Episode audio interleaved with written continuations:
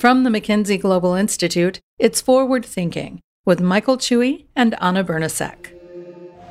Welcome to a special advanced episode of Forward Thinking. I'm your host, Michael Chui. Forward Thinking is a new podcast from the McKinsey Global Institute. It's launching in the coming weeks, and as our season unfolds, we'll be exploring some exciting things together.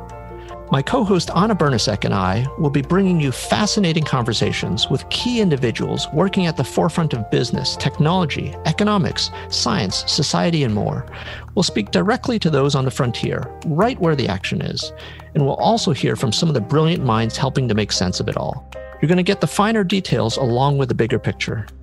Most importantly, you'll come away from each episode excited about what you've heard.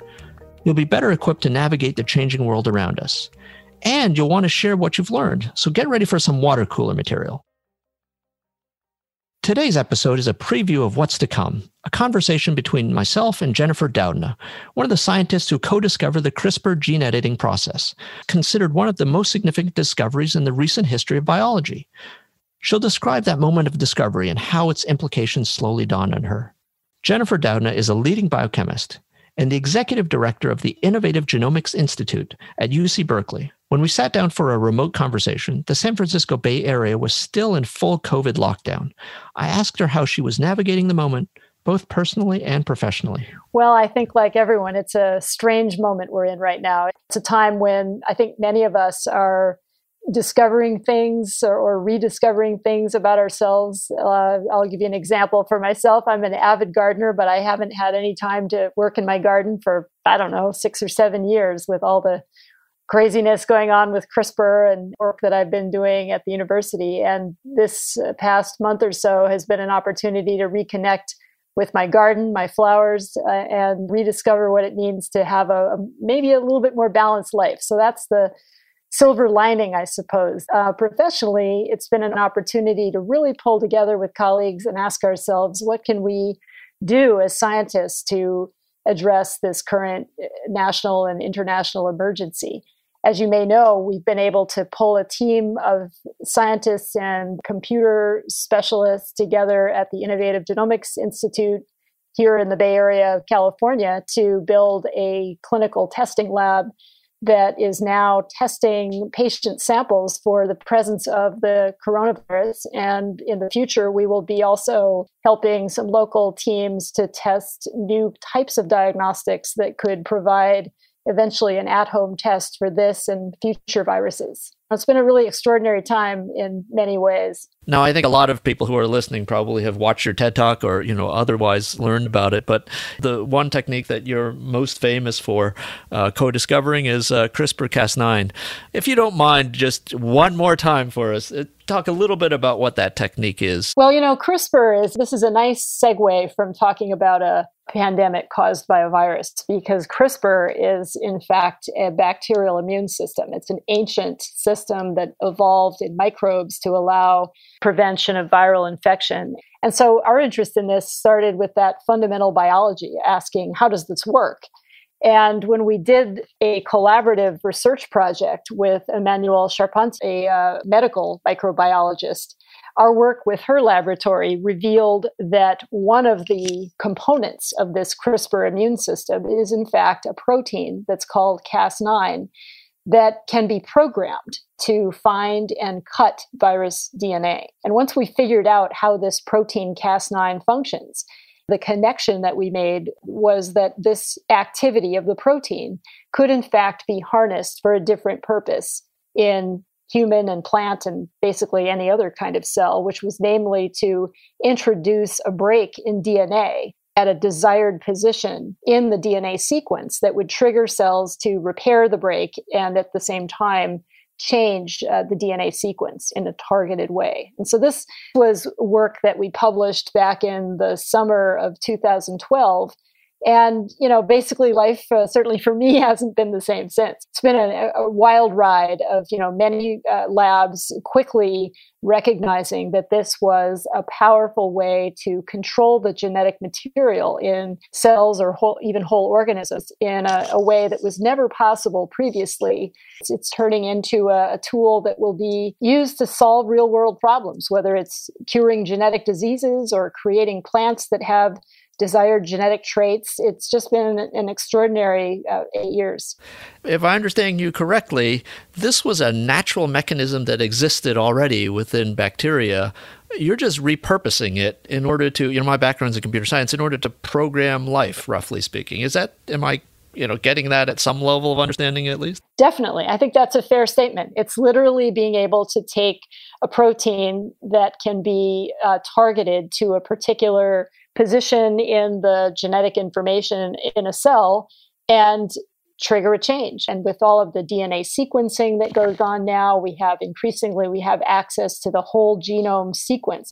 And if the uh, information in one gene or even a handful of genes there's a need to change it, this tool, CRISPR, can do that. So it's just been an extraordinary opportunity for scientists to not only understand genetics at a much deeper level than was possible previously, but but really to rewrite the code of life and rewrite genes in a way that gives us control over cells and organisms uh, with just you know remarkable uh, outcomes. And I'd love to ask you a little bit about whether or not there was a eureka moment. Uh, you know, just how did that happen? I'm curious from an intellectual standpoint. How how did you get to that point? It was literally a couple of key experiments that were done in the lab, and this was a project that there were really four key people involved in this work. It was myself and, and Emmanuelle, and then uh, her in her lab, a student Chris Chylinski, and in my lab, a postdoctoral scholar Martin Jinek.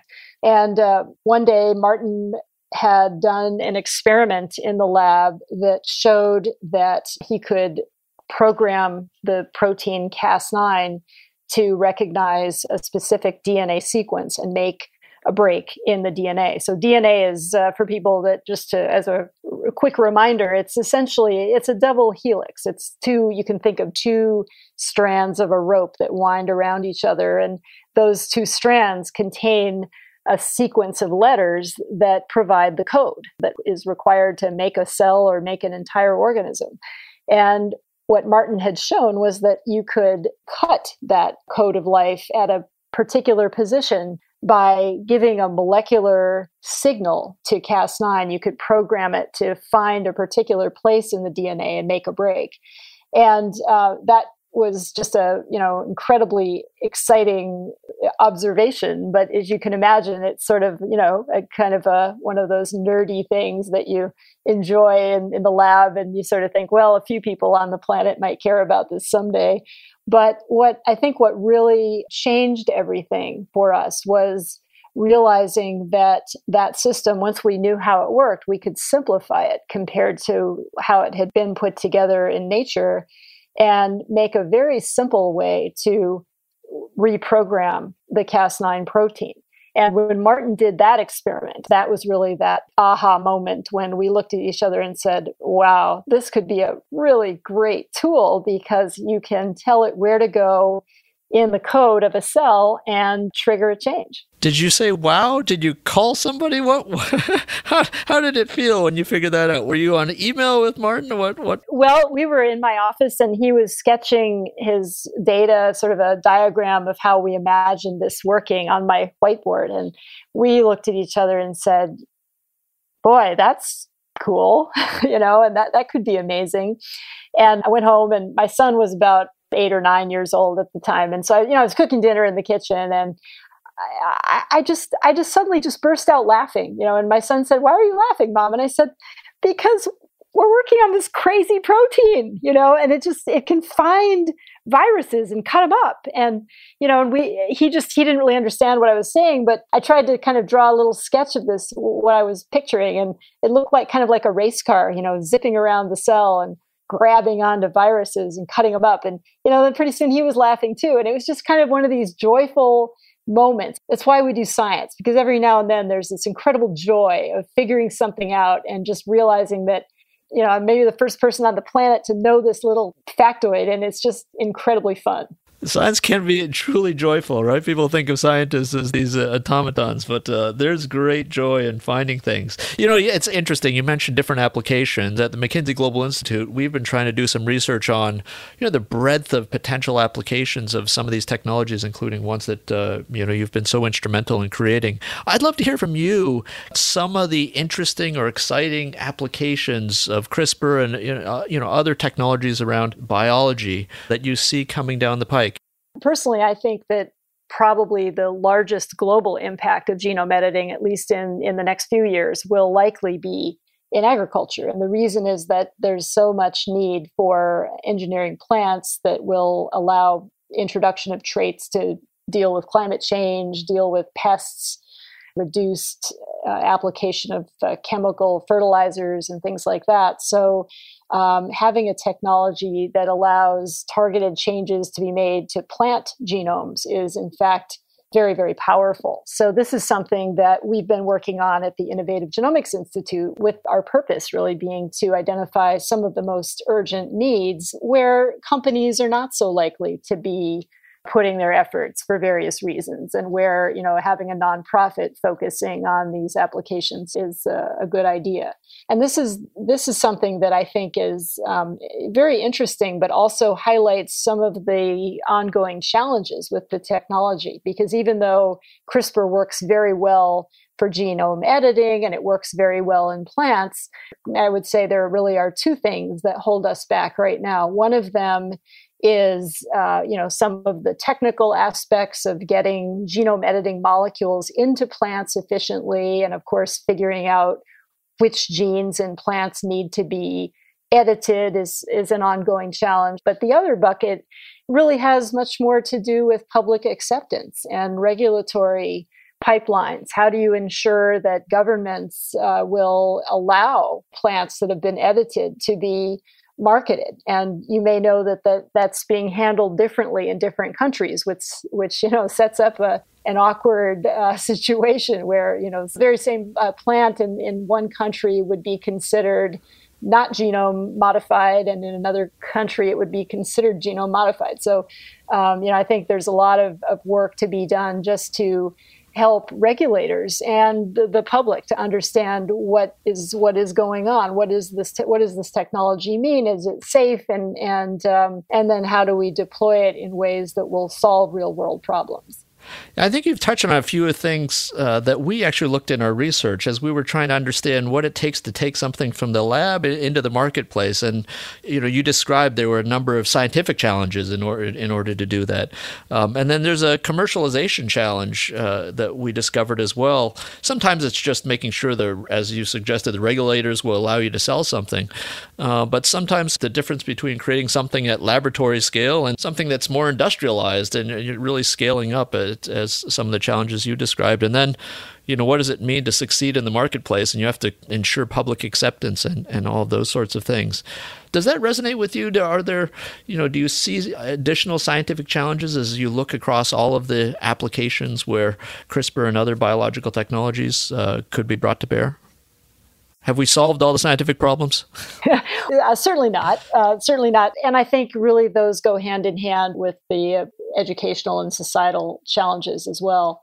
I think for many of us, there's such an interesting opportunity right now with genome editing to think about ways that one could mitigate or even cure genetic diseases. And that's not a pipe dream anymore. I think that's just on the horizon, which is extraordinary. You know, imagine being able to to cure everybody that is affected with sickle cell disease. But when you look into the details of doing that, beyond the, the you know the the immediate uh, technical issues then you get to questions of how do you pay for that? How do you afford it? What would it cost for america for example to be able to offer that treatment to all folks in in our country. And then uh, you know beyond that what would it take to be able to offer that to people in africa? It's a big challenge. So i think one of the things that i've been working on lately is to really start thinking about how we can ensure that this technology is uh, widely available. And so how do you do that? And i think uh, frankly it has to begin with the scientists and the science. You know, I think we have to be from the very beginning asking ourselves, how do we ensure that all of the steps for application of this technology are as affordable and accessible as possible. And what you're saying is, in some cases, if we do things right, literally people can be cured of these diseases. Is that right? It's amazing, isn't it? Yeah, for thalassemias, again, these are diseases, blood disorders that arise from often a, a single gene that has a, a faulty letter in it, you know. And um, in the past, that could be studied, it could be uh, investigated in animal models, but the idea that you could actually do something in a person to correct that disease causing mutation was, you know, completely science fiction. And now we're really on the verge of being able to do exactly that, which is is just remarkable. And um, and I think it, it really does open the door to a new era of medicine where in the future people can imagine a time when the their entire DNA sequence will be known, and perhaps all of us will have it in a you know carried around we carry it around in, on a chip or of some kind, or maybe it's in the sitting in the cloud somewhere. And you know when we have a medical condition, the genetic basis for that can be identified quickly, and perhaps uh, rather than having to just say, "Well, I'm sorry, you know you've got this genetic situation, you need to monitor it."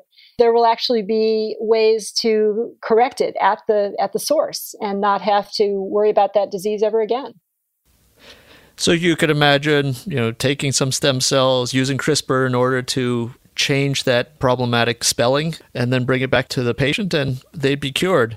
But it's interesting because that does create a bit of a commercial dilemma, right? I mean, I think there was an investment bank who said curing disease is not necessarily a good business model because, you know, you can't sell somebody drugs or whatever or treatment for the rest of their lives.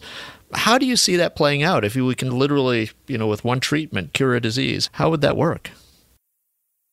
Well, I think it does raise the question of, you know, maybe coming up with a completely different model for how we think about therapeutics and how we pay for them. So, one idea that's been floated, and I, I don't know if this will catch on or not, but you know, is is is more of a uh, sort of the installment plan. You know, where you, you know, we have a mortgage on our house. Maybe we have eventually a sort of a similar kind of thing on our health, where um, you know you have a, a one-time therapy that is curative of a disease it's expensive, but the way it gets paid out is just over time. It's effectively just a, you know, it's a, an investment that's made in someone's lifelong health.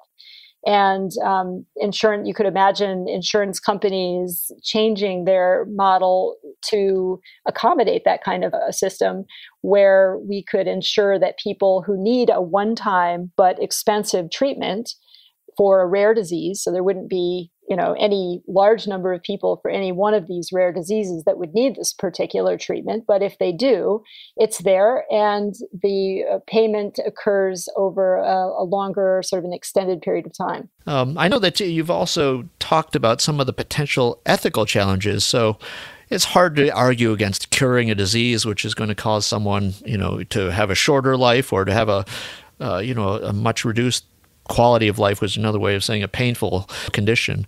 Um, but if we think about, you know, the ability to change who we are or, you know, pick traits in our children, um, how do you think about those sorts of things? How do you address the broad topic of bioethics? I think it has to be woven into everything that we do as we move forward with genome editing. And this was one of my primary motivations for starting the Innovative Genomics Institute was to have a place where scientists not only advance their research and work towards real world solutions to problems in medicine and agriculture, but also uh, really take on the challenge of the societal implications of this and, and, and weave it into their work, not using it as an afterthought, but really saying, how do we integrate our thinking about the societal impacts of these kinds of applications from the beginning? And um, I think that uh, in terms of the the actual uses of CRISPR for the purposes you're saying here, for example, being able to choose traits that get passed on to future generations. I mean, this is t- a topic that has received a lot of attention in the media because, you know, it is one of those things where it sounds pretty science fictiony, and yet we are again at a, a very interesting point where technically we're on the verge of being able to do exactly that. So, this is a really profound uh, use of a technology like this, and I think really requires careful thought because there's lots of dangers to, to applying something like this. And as I think many uh, listeners will know, there already has been an actual application of, of CRISPR in human embryos that led to the birth of, of uh, what are sort of commonly known as CRISPR babies, you know, two uh, twin girls in China that did receive genome editing during their development. And uh, we don't really know what the future uh, outcomes will be on their effects on their health. But but certainly the the announcement uh, of this work caused an international outcry, and I think many many scientists, you know, really for them, for many many many of us, it was really kind of the the uh, moment where uh, we said, "Look, this this just can't can't happen. This is just not appropriate to be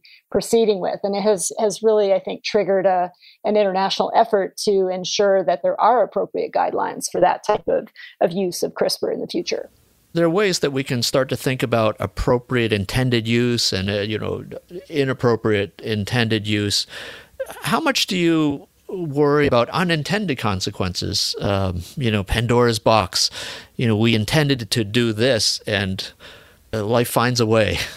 Right. Well, I think it's it is a real concern because um, one of the things that I think eh, you know CRISPR has has really pointed out in an interesting way is how little we understand about our genome, and uh, and and the genomes of lots of other organisms as well. But but you know, let's take humans. I mean, when when the human genome was first uh, sequenced uh, back around the year 2000, there was a incredible excitement. People thinking, well, now we have the, you know, we have the blueprint uh, for, for for a human, and now we just need to go in and uh, make use of that information. And I think it's proven to be a lot harder than maybe was appreciated at the time. And you know, the genome is very complex. There's a lot of of uh, uh, ways that genetic information is used that I think you know is still being figured out, and and certainly the functions of genes in uh, in the context of an environment of you know uh, sort of all of the the uh, uh, influences that an organism has that are external to the genome are still being sorted out, et cetera. So um, you know I think just just the just the knowledge of, of the genome, frankly, uh, continues to to uh, be one of the limitations on using this technology. Now, that being said, uh, CRISPR is itself a wonderful tool for mining out the genome and you know figuring out what genes are doing, how sets of genes are working together, and so increasingly, I see CRISPR being both the, the tool and the, uh, the technology that allows changing the genome sequence. So, both understanding what it's doing in the first place and then being able to make targeted changes. So, I think we'll see those two things going hand in hand, both in medicine and agriculture going forward. Just if I could press this uh, a little more in terms of you know people describe it as the butterfly effect, where you know butterfly flaps its wings and suddenly you know many things happen down the road. Um, this technology described as gene drives, um, you know, potentially being used uh, out in the wild, maybe to reduce incidence of mosquito-borne uh, illnesses, and yet you know, could that actually influence the rest of an ecosystem? Are those the sorts of things that you think about as well? And and what do you think people should think about the the idea of organisms that might have had CRISPR or other techniques used being let out in the wild, and what the consequences of those might be? You know, you bring up an interesting topic of gene drives. This is a, a subject that's again received uh, quite a bit of, of attention because you know the ideas that it can trigger. So you know i'll just briefly to, to explain what this is. It's basically a, a, gene drive means a way to introduce a genetic trait into a population of organisms in a very rapid way that doesn't require mendelian inheritance. Um, you know you can imagine taking a population of let's say mosquitoes one of the organisms where this is being applied and you could imagine introducing a trait into a population of mosquitoes very quickly using uh, a tool like CRISPR so that you could, in principle, either uh, sterilize those mosquitoes or uh, create mosquitoes that were impervious to infection by parasites and avoid spreading viruses that would be normally uh, mosquito borne. These are the kinds of applications that uh, are actively being explored right now using CRISPR as a, a gene drive technology Now, the flip side is that you know, as you alluded to, you could imagine that a trait that gets spread in such a fashion could get out of control. You know, you could find that uh, you've caused extinction in a, an insect population that provided essential food for bats, for example, and you know how would that end up affecting you know the whole ecosystem? And so I think I think these are all things that are still very much under experimental investigation. And so it's it's just another example where you know here here we are with a, a very powerful tool and it's essential that uh, we take the appropriate time to assess it and analyze it, work with it safely in, in the laboratory prior to ever releasing it into the environment and uh, having something happen that would be difficult to pull back. If you don't mind, I'd love to shift gears just a little bit. Uh, you know, in addition to all of the contributions you made in the academy and research, you've also founded companies. Uh, you know, you're involved in a number of different things. Uh, if, if we could just take the commercial lens on things, you know, what have you learned from your work, either as an investor or a founder or an operator of companies, which is unique to this area of biology that might inform other business people? What what have you learned in the business of biology? I guess one thing I've learned is that it can be incredibly motivating to have a particular goal in mind and build a team around that goal to, to solve a problem. And for people that are in business, that this sounds like, well, yeah, we do that every day.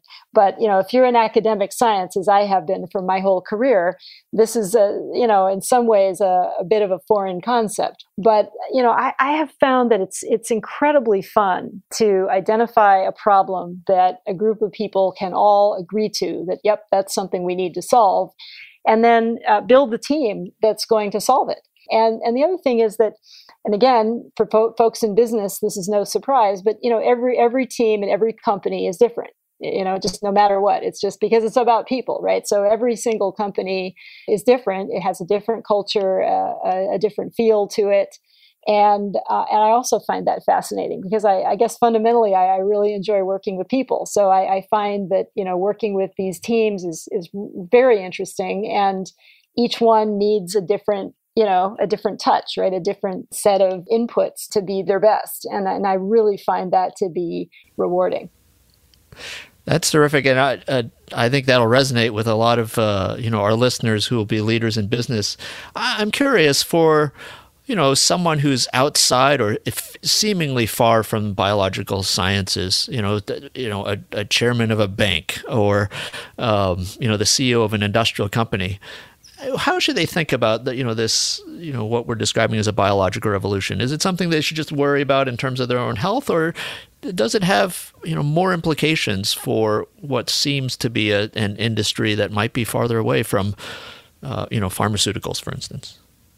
Well, I think that what we're going to see over the next decade or so is that increasingly biology and the intersection of biology and information science, computer science, is going to affect us in ways that we couldn't have imagined previously or maybe can't even imagine today you know. But i think that you know increasingly we're going to see biological solutions to problems that in the past seemingly had nothing to do with biology. Going forward, you know, a combination of biologically based technologies coupled with large data and being able to use um, machine learning to figure out trends, figure out genetic susceptibilities to diseases, figure out how to engineer organisms so that they produce useful chemicals. You know, these are all the kinds of things that I think are going to be increasingly possible going forward because of the advance of these technologies could we talk a little bit about gender, uh, gender within science, um, business, and, and all the domains that you, you've worked on? Female representation in the biosciences is much better than it is in my home discipline of computer science, and yet, you know, my understanding is there are still some challenges. How do you see things, uh, you know, currently, and how they might play out in the future? I think gender balance is, first of all, incredibly important in, in any field. You know, good ideas come from everywhere. And in my experience, you just can't predict you know who who's going to come up with the next clever idea invention experiment etc and and so uh, you know i have found in, in my own work and you know i work at a, a public university that fortunately brings in students from every possible background from every possible country. And I think that, you know, gender diversity is the same. You know, we just, we need to be empowering all of us. You know, and I think traditionally women have been excluded from science and, and technology, not completely, but certainly uh, in, in many ways, uh, it's been hard for women. There's no sort of one easy answer to this, but I, I do think that it's all about just uh, creating environments and cultures where people feel enabled. And I, I, certainly aim to do that in my own uh, research groups, in the companies that I work with. We always try to make sure that we have good, widespread representation of scientists uh, from all walks of life so that it's clear that you know we support diversity we value that and we appreciate that it's fundamental to uh, doing creative work hopefully we can change the trajectory of things going forward how, how do you think about your legacy when I think about my legacy, I guess what I'm proudest of is the people that I've had the honor to work with and who have left my lab and gone off and done great things on their own.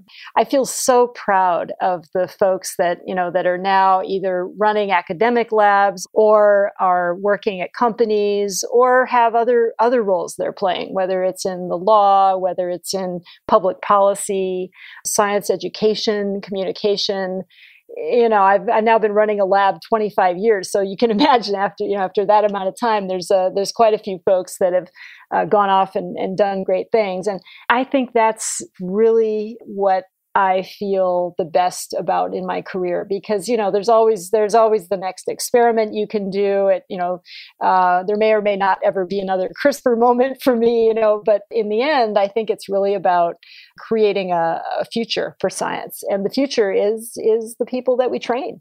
That's really what it's all about for me. I think nurturing the next generation is an incredible privilege uh, and a great joy. So that totally resonates with me. If you don't mind, I'd love to do just a, a, one more thing, which is a quick lightning round of quick questions, quick answers. They're meant to be fun. If you don't like one, you could just say pass. Are you willing to do that with me? Sure. So here we go. Uh, first, what's your favorite source of information about biological innovations? Twitter. What's the one thing you wish that people understood about CRISPR? Uh, oh boy, I guess I wish I, I wish they understood that it's uh, it's an ancient immune system in bugs. What's the number one thing that people get wrong about CRISPR? Oh boy, uh, these are these are stumping me. Um, they, they, I think that what they get wrong is that it's it's not a it's not a cure all. It's a you know it's a powerful tool, but it, it can't do everything. What excites you most about the biological revolution? Thinking about what's next and how we get there. What worries you most about the biological revolution? Technology getting ahead of itself and people uh, proceeding to do things that can be done but really should not be done. What application of biological technologies is most underhyped or underrecognized for its potential? I think it would have to be work in plants and agriculture. I think it doesn't get a lot of attention, but it's going to be extremely impactful. What application of biological innovation is most overhyped? CRISPR babies. What job would you be doing today if you weren't doing what you're doing now? I think I'd be an architect. I like building things. Not tomato farmer? Well, that too. That, that that's very possible. okay. Do you, do you do you think about the genetics of tomatoes when you're I mean, do you think of yourself as a latter day Mendel or something like that? Or is it just, is it completely just something you do for fun? Mostly I just do it for fun. But I often tell my son, you know, if I had another life to live, I would probably be a plant geneticist because I just, I think plant genetics is really fascinating. Did having a childhood in Hawaii have anything to do with that? Because they have crazy plants there, right? they do have crazy plants there. Yes, I'm sure it has a lot to do with it. All right. Sorry, those weren't lightning round questions. That was me just being curious. All right, I have two more lightning round questions. To a student who is entering college today, what would you recommend that they study? Computer science or robotics? Wait, now I have to follow up. We just went on about how amazing biology is, and you're saying computer science and robotics. Well, uh, how do I square that circle? Well, because I think those are going to intersect with biology. You know, I really do and I, I, think so when i say computer science and robotics i increasingly i think that those fields increasingly will include biology because they have to that is amazing And then finally, what one piece of advice do you have for listeners of this podcast? Pay attention to what's happening in biology because uh, it's changing very, very, very quickly. Great. Jennifer, thank you so much uh, for joining us today, for sharing some of your insights. Thank you, Michael. Forward Thinking is a production of the McKinsey Global Institute. Find us online at mckinsey.com slash MGI or at McKinsey underscore MGI on Twitter. If you like this episode and want to hear more, please subscribe on Apple Podcasts, Google Podcasts, Spotify, Stitcher, or wherever you get your podcasts. Forward Thinking is hosted by Michael Chui and me, Anna Bernasek. Our producer is Lauren Melling, and our audio engineer is Colin Warren.